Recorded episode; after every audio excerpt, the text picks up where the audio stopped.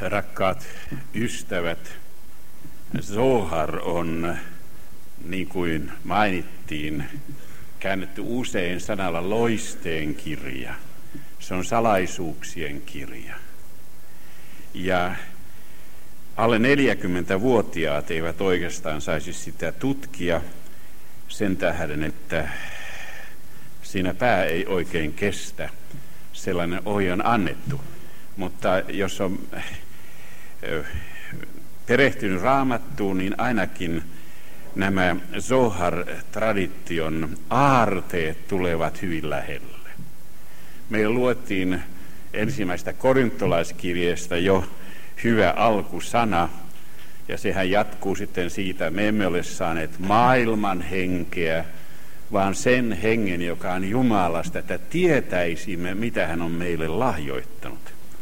Ja siitä me puhumme, emme inhimillisen viisauden opettamin sanoin, vaan hengen opettamin sanoin, selittäen hengelliset hengellisesti.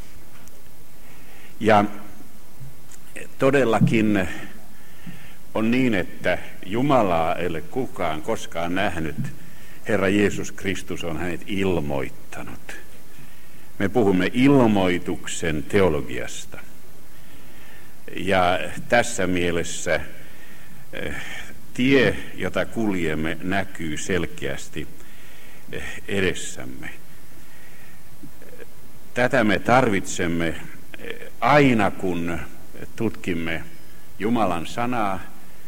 David Hedegaard, juutalaisen rukouskirjan ehkä paras pohjoismainen tuntija aikanaan sanoi, että Paavalin teologia on ilmestysteologiaa. Hän ei ollut saanut sitä ihmisiltä, niin kuin galattalaiskirja sanoo, vaan ähm, Jeesuksen Kristuksen ilmestyksen kautta. Siinä on sana apokalypsis. Se on apokalyptista sikäli. Ja Samuelillekin Jumalan äh, sana ilmestyi. Se on ilmestyssanaa.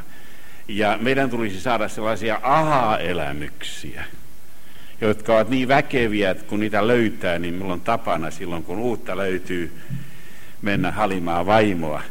Ja hyvin usein tekee mieli mennä keittiöön sen takia.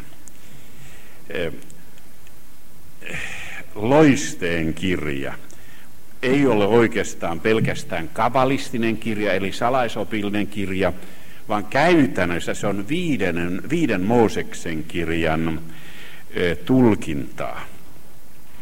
Suurin osa siitä traditiosta on Simon Bar Jochain tulkintaa toisen vuosisadan keskeltä suunnilleen. Siinä on viisi perusosaa ja tulkitsijana myöskin niin sanottu hevraja, jokainen hebrea tuntija ymmärtää sen, se tulee sellaista haver, hänen kaverinsa auttoivat. Siinä on kolme kirjaa. Ensin eh, niin sanotusta Sederha Zohar, Seferha eh, Zohar, joka on Zoharin varsinaista tuommoista raamattuun perustuvaa. Eh, sitten on Tikunei Zohar, tavallaan niin kuin korjauksia myöhempää sattua ja sitten Zohar Hadash, uusi Zohar. Siinä mielessä se on aika laaja juttu. Ja täytyy sanoa, että kun me kristittyinä luemme, niin onneksi on olemassa semmoinen Zoharin selitys, kommentaari, joka on aramea päältä, niin kuin Zohar suurin piirtein on, ja sitten hebreaksi yksinkertaisella kielellä on, on selitykset. Ja täällä ihan, äh, jos ajattelee äh, tätä äh, neljättä osaa, niin siellä on kahde, 17 sivua aiheesta Viatha Mashiach, eli Messiaan tulo, Ainoastaan keskiajalta Rambam Maimonides, Moses Maimonides, tunnetun juutan oppinut, on kirjoittanut Messias ajatuksesta yhtenäisesti. Se on pieni Hilchot Melachim Messias kuninkaan sodista. Muutoin ei näitä aiheita ole selostettu. Toisin sanoen, kyllä Zoharia pitäisi avata. Se on semmoinen kirja myöskin, jota ei synagoga ole sensuroinut, ja eikä myöskään kirkko, koska se ei ole ymmärtänyt lukea tätä aramealaista tekstiä sillä tavalla. Ja kun me lähestymme tätä näin, niin tärkein huomio on, kun ajattelemme kristittyynä Zoharin aarteita, niin kuin aiheemme on, tärkeintä on lukea siitä, kun on osio Heichalot, puhuu seitsemästä Edenin palatsista, mitä siellä sanotaan Messiasta. Ja varsinkin liberaaliteologeille se olisi hyvin terveellistä lukea siellä Jesaja 53 hyvin keskeisenä aiheena. Ja Messias oli jo Edenin puutarhassa noin kuvannollisesti. Edenillä tarkoitan yleensä tuonella, siis siinä olevaisuudessa, joka oli ennen tätä olevaisuutta, sanoaksemme sen yksinkertaisesti. Jeesushan pyysi myöskin kirkasta minut sillä kirkkaudella, mikä minulla oli isän tykönä ennen kuin maailmaa olikaan. Ja ennen kuin Abraham oli, olen minä. Siis tämä preeksistenssi, Messiaan alkuperä, on Uudessa testamentissa. Ja kun juutalaiset tulkitsevat Miikka 5.1, Betlehemissä syntyvää hallitsijaa, siellähän sanotaan hänen alkuperänsä on hamasta muinaisuudesta, iankaikkista ajoista, niin Rasi, tunnetuin selittäjä, sanoi, että hän on ollut ennen aurinkoa kuuta, tähtiä ja eläinrataa. Toisin sanoen, kun Jeesus sanoi jotain alkuperäistä, niin kyse pitäisi ottaa todesta. Ja hän sanoi sen niin yksinkertaisesti. Kun ajattelee tätä ähm, kristityn kannalta, niin ajattelen, että tuosta 17 sivusta, mitkä sieltä löytyy Messiasta, ähm, niin siitä jotakin esittäisin.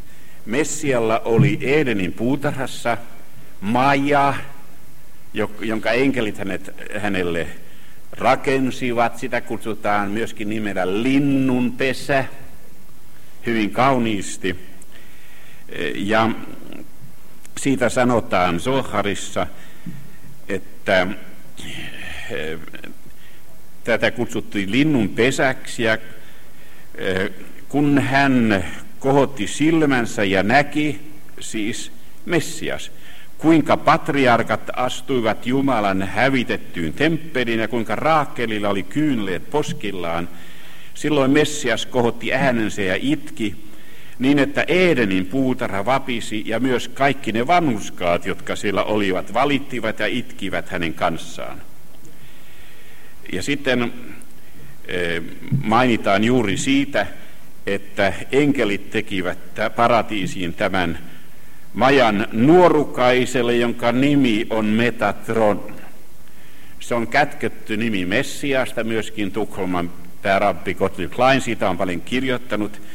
Tämä Metatron on taivaallinen kirjuri, siitä oli puhetta, ja samastetaan Messiaaseen.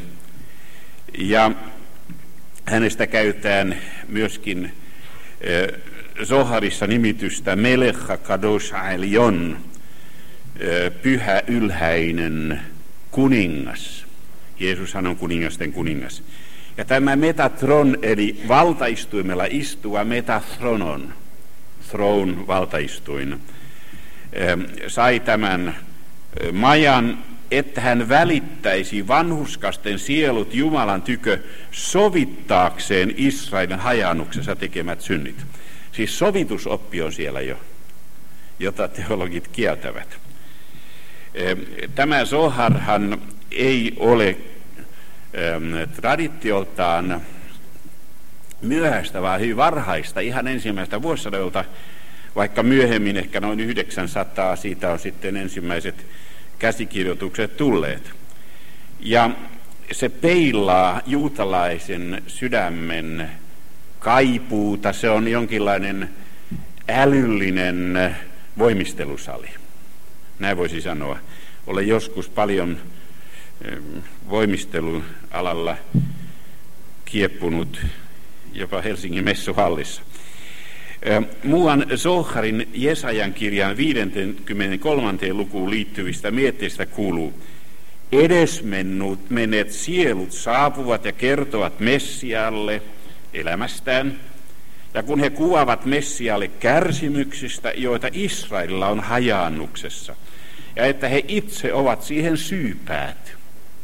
Tämä tulee monta kertaa vastaan, järkyttävällä tavalla, koska eivät tahdo tuntea Herraansa, hän kohottaa äänensä ja itkee niiden vuoksi, jotka tähän syyllistyvät, kuten on kirjoittu. Hän on haavoitettu meidän rikkomustemme tähden, runneltu pahain tekojemme vuoksi.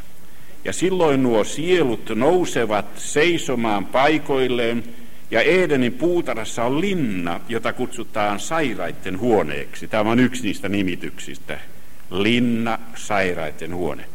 Silloin Messias astuu sisään tähän linnaan ja huutaa, tulkoot kaikki Israelin sairaudet ja kivut päälleni, ja ne tulevat. Ja jos hän ei lieventäisi Israelin tuskia ja ottaisi niitä päälleen, kukaan ei kykenisi kärsimään Israelin ahdistusta niiden rangaistuksen ankaruuden vuoksi, joista Toorassa on kirjoitettu. Ja tämä on kirjoitettu totisesti sairautuneen, hän kantoi. Nyt myöskin eh, Toora, eli laki ja, ja profeetat yhdistetään tällä tavalla juutalaisessa ajatuksessa. Sitten on tämmöisiä tikunei-korjauksia ja lisäyksiä näihin salaisuuksiin, mutta tämä on se peruspohja. Tässä on vain osa siitä, mitä lähdemme niin kuin seuraamaan. Ja se on todellakin ihmeellistä, että kun nykyään kielletään usein Jesaja 53, että ei, ei siitä ole muuta kuin kristityllä sellaista tulkintaa, että se olisi Messias, niin eh, muuan oppinut sanoo, kaikki vanhimmat lähteemme puhuvat yksimielisesti, että näin Messiasta haavoitetaan meidän syntiemme tähden. Ja jos joku ei tahdo, että hänen syntinsä näin kannetaan, hän sakataa itse. Toisanoin, se on myöskin täällä Zoharissa tämä kantamisen ajatus. Ja Moshe Alsech keskiajalta sanoo, tämä tarkoittaa Messias kuningasta – on kärsimystä, joka johtuu synnistä, ja kärsimystä, joka perustuu rakkauteen. Hieno sanonta. Kun nuhteeton hurskas, joka ei ole syntiä tehnyt, sälyttää päälleen kaikkien pahat teot. Tämä saattaa sitten varhimmissa teksteissä tulla esille, jos joku tahtoo tehdä hyvän työn ja hänellä on joku ystävä, joka lukee englannin kieltä, niin Tuolla on vaimoni miehen, ainoa miehen kirjoittama kirja The Midrash of the Messiah, josta kävin Yhdysvalloissa luennoimassa, kun pyysivät messiaaniset sinne. Ja siellä on, se liittyy Ruutin kirjaan, olen siitä jo viitannut, se on niin tärkeä, jossa puhutaan Messian ateriasta. Boas sanoi Ruutille, ota ja kasta tämä leipäpala, pat, pieni leipäpalanen, hapan viini. Ja siinä, kun muistan, kun sen löysin, kirjoitin hebreaksi Messiasta vanhasta testamentissa, ja rapit sanovat, että kaikki raamatun kirjat puhuvat pelkästään Messiasta. Kummallinen sana. Ja kun en löytänyt muuta kuin hengellistettyä tekstiä, ajattelin, että kyllä juutalaisillakin jotain on, ja otin Mitrasin, se on yksi vanhimpia juutalaisia Ähm, käsikirjoituksia synagogasaana. Ja luin koko aamupäivän ja se ruutin kohta, ruut 2, 14 alkaa ruokajan tullen, sanoi Boas. Vaimo oli sanonut ruoan valmiiksi ja silloin pääsin, oliko se nyt viides luku, pääsin siihen, että joka syö messian ateriaa tässä maailmassa on neljä kertaa. Saa syödä sitä eh, messiaan aikana, kristillisen aikana ja tulevassa maailmassa. Neljä kertaa tämä leipä on Jumalan valtakunnan leipää. Ja muu rabbi sanoo pyhässä hengessä, tämä hapan viini on niitä kärsimyksiä, joista on sanottu, että hän on haavoitettu meidän rikkomustemme tähden. Oli niin hyvä olla, että oli asiaa keittiön rutistamaan vaimoa. Se oli todellinen löytö. Ja ainoa juutalainen, joka sitä on tutkinut, on ähm, vuonna 1971 väitöskirja. Se on ainoa väitöskirja synagogasaanoista. Väitöskirjan kirjoittanut äh, Maidon Bielik Lerner, josta voisin kertoa, kun he tapasivat. Se oli ihmeellinen kohtaus. No niin, äh, on syytä nähdä, että Zoharissa, salaisuuksien kirjassa, on tällaisia kuvia, jotka ovat jollakin tavalla vielä etsimässä muotoansa, joissa, jossa on viittausta Messiaan ähm, alkuperään ja kärsimyksiin ja siihen, että hän kantaa meidän syntimme. Tämä on hyvin äh, tärkeä asia. No toinen asia, mistä nykyään myöskin keskustellaan, kun kirkkolaiva on vähän karahtanut pohjasta kiinni, niin tuo kolminaisuusoppi.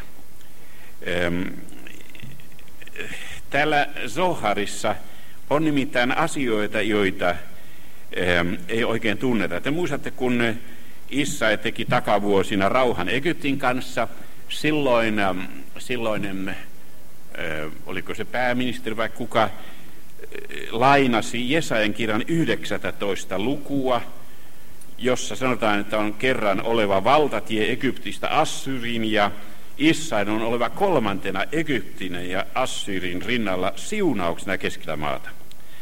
Ja siinä luvun alussa sanotaan näin. Ja tämä on sellainen asia, joka heti herättää ajatuksia ja ymmärrämme, että Zohar siihen silloin puuttuu. Tämä salaisuuksien kirja. Herra ajaa nopealla pilvellä ja tulee Egyptiin. Al-Aad Kal. Ain Bet on yhteensä 72 ja Kal on 130, siis 202 gematrian salaisopin kirjainten arvoja lasketaan. Ja nyt tuota, psalmissa kaksi sanotaan, antakaa suuta pojalle. Nasku bar. Bar on 202. Toisin sanoen tämä liittyy psalmiin kaksi. Jos sitten ottaa keskiaikaisia rabbien äh, jalkut raamattokoulusta äh, keräämiä jakeita, jossa on kerätty yhteen kaikki lainaukset, niin psalmi kaksi lainaa viitä tai kuutta kristitylle tärkeää ja että siinä on tämä psalmi 110, joka on kolmisen kertaa Uudessa testamentissa yhdessä psalmi kaksi kanssa. Herra sanoi minun herralleni istuminen oikealle puolelle. Ja sitten rabbit lainaavat Daniel 9, jossa sanotaan taivaan pilvestä tuli ihmisen pojan kaltainen – ja rabbit lainaavat Jesaja 53 ja psalmin kaksi yhteydessä. Kuulkaa, se on aivan hämmästyttävää. Rabbi Hillel loi sellaisen raamatun tulkinta tavan, että pitäisi luoda yhtenäisiä perheitä. Binan ehad katuvehad. Siis yhtenäisiä rakennuksia raamatun jakeista. Olen siitä maininnut jossain ja ehkä tulee vielä monta kertaa elämässäni mainitsemaan, että Israelissa tapasin armeijan latausekspertin, kun olin puhumassa juutalaiskristityille. Hän tuli luokseni, semmoinen korsta mies, ja sanoi, että nyt hän ymmärtää. Hän on armeijan latauseksperti. Käytiin hebraaksi sanonta, että tulee ladata raamattu. Se on Hillelin metodi. Löytää yhteyksiä mihinkä tämä viittaa. Ja se on nyt hän ymmärtää. Pitää tällaisia yhteyksiä löytää, jota voisimme yleensäkään keskustella ihmisten kanssa ja juutalaisten kanssa pelastuksen asiasta. No, tässä psalmista 19 tehdään silta, Jesaajasta 19 tehdään silta psalmiin kaksi.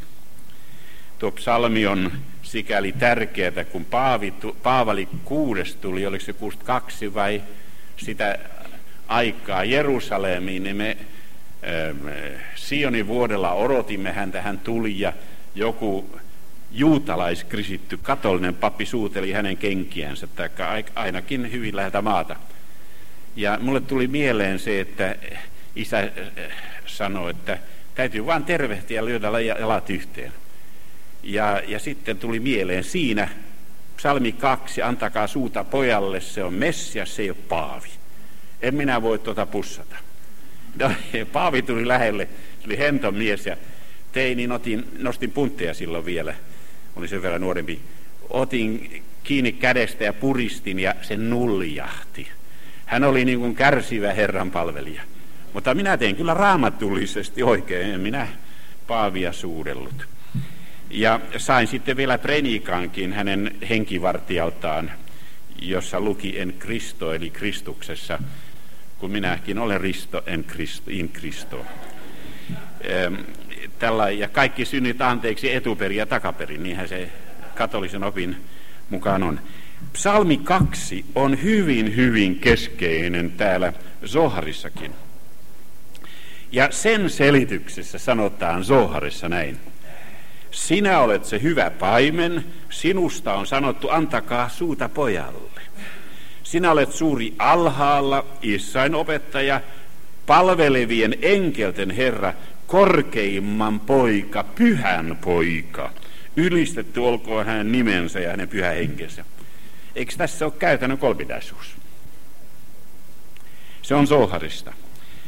Siitä on keskusteltu rabbienkin kanssa taikka he keskenään, että kun raamatussa käytetään sanaa Jumala, Elohim, se on monikossa ja silloin aina teon sana on yksikössä. Ja siitä johtuen ovat luoneet sitten sellaisen tulkinnan, että Jumalalla on erilaisia kasvoja. He puhuvat Jumalan ilmoituksen kolminaisuudesta. Zoharissa on viisi sanontaa, jotka viittaavat tähän Razeideslosaa kolmiluvun salaisuuksiin. Tlatrishim kolme päätä, Tlatruhim kolme henkeä, Tlathavajot kolme ilmoitusmuotoa, Tlatsmechin kolme nimeä ja Taltagvanim kolme tulkintasävyä, jos näin kääntäisi. Ehm, ja ehm, nythän Englannissakin puhutaan ehm, Jumalan olemuksesta käyttäen sanaa Godhead, Jumalan pää, jumaluus. Ja Soha kysyy, kuinka nuo kolme nimeä ovat yksi, ovatko ne yhtä vain, koska me kutsumme niitä yhdeksi, miten ne ovat yksi, tiedämme vain pyhän hengen innoituksesta ja jopa, silloin jopa suljetun silmin. Tämä on erittäin hyvää rokotusta liberaaliteologiaa vastaan.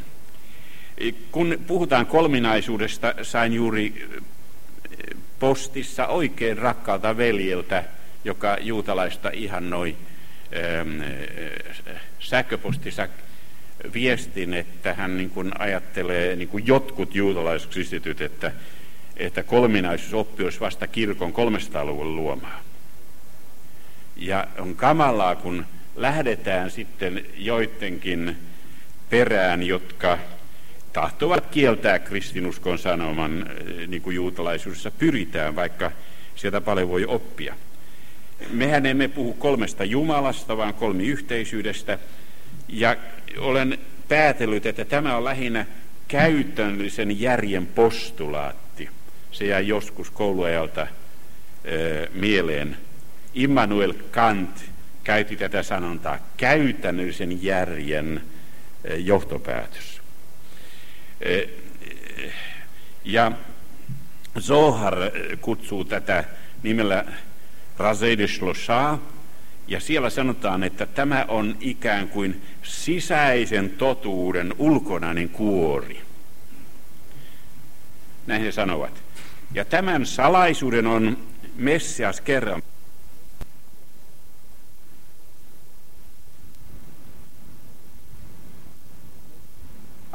Messias kuninkaan kautta. Kuten on kirjoittu Jesaja 11.2, hänen päällään lepää Herran henki, viisauden ja ymmärryksen henki. Lainavat aivan samoja jakeita, mitä mekin, nämä rabbit.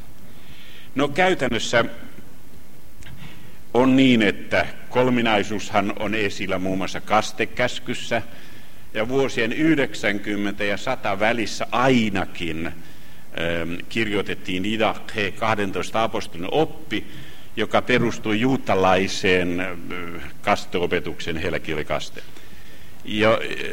jota on hyvä ehkä tutkia. Siinä sanotaan kasteesta, että pitäisi virtaavassa vedessä kastaa, jos ei sitä ole, niin tavallisessa vedessä ja annetaan, juutalaiset antavat määräyksen, kuinka paljon sitä vettä pitää olla, ja jos ei ole kylmää, niin sitten lämmintä vettä. Jos ole vettä juuri ollenkaan, niin sitten huomatkaa, ja se toistuu kahteen kertaan, tulee valella kastettava isän ja pojan ja pyhän hengen nimeen. Se on kaksi kertaa kasteista sanotaan. Toisin sanoen tämä kaava, käytännöllisen järjen postulaattipäätelmä, on ollut käytössä jo siinä 90. Ja, ja siinä suhteessa ei pitäisi suhtautua näihin väärällä tavalla. Se on salaisuus. Me lauloimme 386, se on hieno, hieno virsi. Se on salaisuus. Mutta eh, Paavalihan puhui Kristuksen salaisuudesta.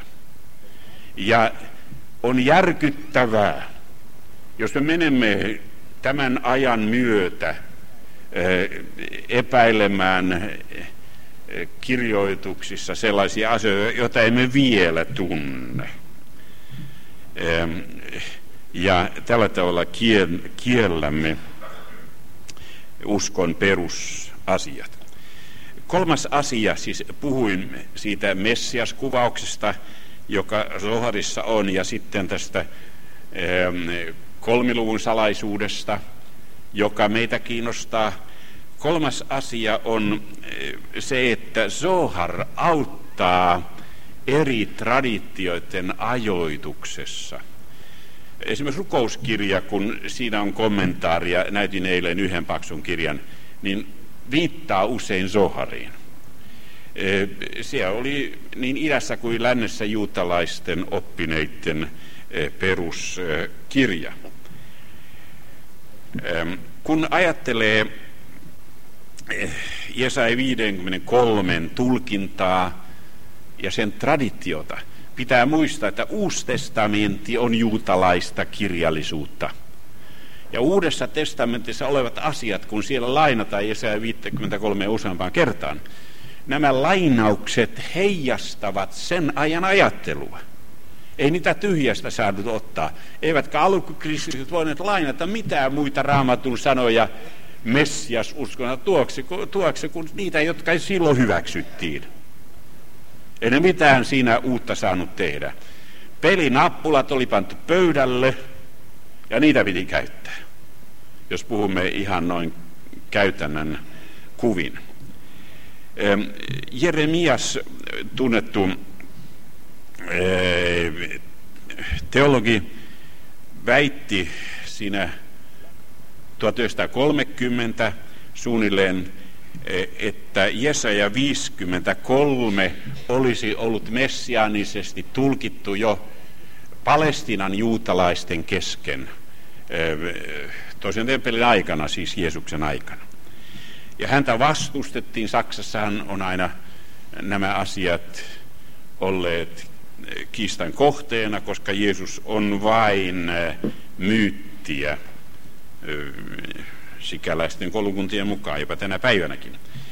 No, tämä ajatus, että me Jesaja 53 ei voisi käyttää messianisena tulkintana tieteen kannalta, saattaa olla ihan maltillistekin teologien suussa. Justitia 6, 2002 puhuu uurista ja anteeksi antamuksesta. Miellyttävä professori Antti Laato siinä sanoo, yhteenvetona voi todeta, että ainoa varma tulkinta, minkä toisen temppelin aikaista juutalaiset ovat antaneet tälle Isaiah 53, on se, että se tarkoittaa kärsiviä vanhurskaita. Siis ainoa varma tulkinta. Ja se ei ole koskaan korostanut, että tämä palvelija olisi kansan syntien puolesta kärsivä ja kuoleva Messias. Sen kaltaista sovituskuolemaa ei ole koskaan liitetty Messiaan kohtaloon antiikkijuutalaisissa lähteissä. Se ei ole koskaan soveltunutkaan tekstin juutalaiseen tulkintatraditioon. Täytyy sanoa, että ei näin saisi sanoa. Ei saisi mennä tällaisen asioiden myötä, jotka sitten hämmentävät. Eihän pappikaan voisi sitten sitä käyttää, jos sitä koskaan ei ole siihen aikaan käytetty kristususkon todisteena, vaikka Uusi testamentti käyttää. Ähm, täytyy sanoa, että aramealaiset tarkumit, kaikki kolme puhuvat Jesaja 53 yhteydessä, että se on Messias kuningas. Ja ne on varhaisia lähteitä. Ja sen tähden profeettaluvuissa, kun luetaan profeetan kirjoja sapattina, siinä on ensin Toora ja sinne profeetat, niin haftaroteissa Jesaja 53 jätetään lukematta.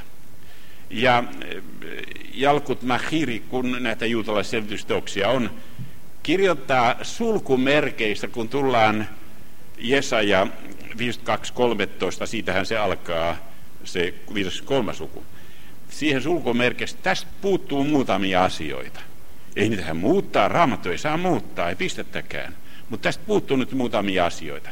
Ja siitä on sanonut professori Urbach, ortodoksi professori, erässä kirjoituksessa, että tämä juutalaisuuden antikristillinen asenne, jolla tahdotaan suojella Israelin kansaa kristillisellä tulkinnalta, ei ole tarkoitettu iäti pysyväksi. Että kyllä sieltä tulee ääniä ja, e, ja voisi puhua siitä, että kyllä hurskaat juutalaiset ovat tietoisia, että tämä tarkoittaa Messias kuningasta, ja niin kuin lainasin Moshe al jos ei usko, että hän on kantanut meidän syntyminen, saa kantaa itse. Yksi sellainen puutarhuri, joka, joka pyöri paremmin kuin käveli, rakas ystävä Helsingistä, Kerran me pelastimme hänestä, hänet ojasta. Hän oli niin kuin lehmä lentänyt sinne selällensä ja sattuvalta ajoimme autolla ohitse ja pelastimme. Hyvin läheinen rakas ystävä, joka on jo iäisyydessä. Hän sanoi, että ei ole sen raskaampaa taakkaa kuin synnin taakka ja syyllisyyden taakka. Ja jos pitäisi kantaa pyhän Jumalan silmien eteen oma syyllisyytensä niin kukaan kestäisi. Siinä rapit ovat oikeassa. No tästä ajoituksesta on hyvä tietää, että Zohar auttaa siinä. Siellä sanotaan näinkin. Niin kauan kuin Israel oli pyhässä maassa, temppelipalvelus ja sen uhrit sovittivat kansan pahat teot maailmaa varten. Se on kaksi kertaa tämä siellä Zoharissa. Eh, nyt Messias sovittaa ihmiskunnan siihen asti, kunnes maailma joutuu eh, tuomarin eteen. Toisin sanoen, tässä on jo asioita, joita pitää rukouskirjan ja juutalaisen tradition valossa maistella. Ja silloin huomaa, että, että tämä tulkinta siitä, että tämä sopii juutalaiseen tulkintatraditioon, se on kyllä oikea on hyvin vaikea olla teologi, jos joutuu puolustamaan siinä niin kuin oma uransa. Mutta Jeesus ei sanonut, sanonut minkään kaikkeen maailmaan, niin minä valmistan teille hienon uran. Kyllä, kyllähän tuo epäjumala, tämä pyhä lehmä, virkaura on semmoinen, jota Uusi testamentti ei suinkaan suosittele. Kyllä on tiedettävä, että Zohar auttaa eh, näissä asioissa. Eh, Jesaja 53 on tulkittu siellä messianisti Simon Bar Jochain kautta ja hänen poikansa Azarin toimesta siinä 130-luvun jälkeen.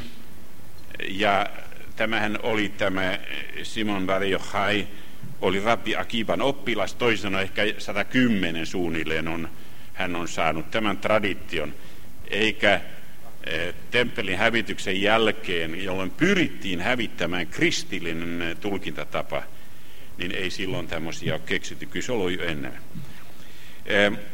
Tärkeää on siis tietää, että salaisuuksien kirja Zohar tuo tällaisia asioita esille. Jos lukee psalmista 118, joka on Shir Matronita, tämä on se kivi, jonka rakentajat hylkäsyivät, joka on kulmativeksi tullut niin rabbit puhuvat, että Messias hylätään ja kerran pannaan kunniapaikalle. Ja tuo psalmista 18 ähm, annettiin Moosekselle, kun he ylittivät punaisen meren, sanovat rabbit. Ja pyhä henki on ilmoittanut, että kun Messias tulee, hänelle lauletaan tätä hosiannaa. Ja, ja tämä Shirmatroniitta, kuninkaallinen laulu, on juuri Zoharin ilmaisu ja aramealainen ilmaisu. E, ja vielä yksi asia siunatuksi lopuksi. Nyt on aina se vaara, kun pappi sanoo siunatuksi lopuksi, niin sillä on monta, monta häntää, eli koodaa. Musiikissa on häntä, jonka kerätään kaikki perusaiheet. E, ota vain yhden hännän e, siunatuksi lopuksi. Jos ajattelee Messiaan ateriaa, johon me osallistumme.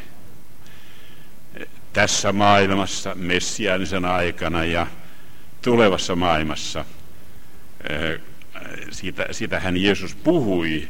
Hän ei juo tätä, tästä maljasta eikä eh, viinipun antiainen, kun juo sitä uutena iäisyydessä meidän kanssamme.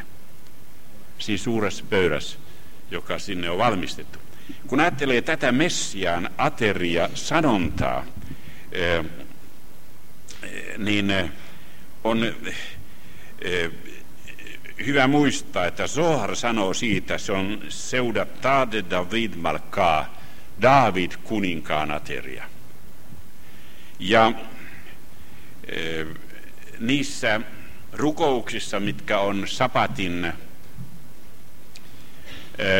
viimeisen aterian, eli Messian aterian yhteydessä. Sitä ateria jatkettiin yöhön asti ja joskus aamuun asti. Se on niin sanottu Messian ateria. Ja itäiset kirkot viettävät Orientissa Herran pyhää ehtoollista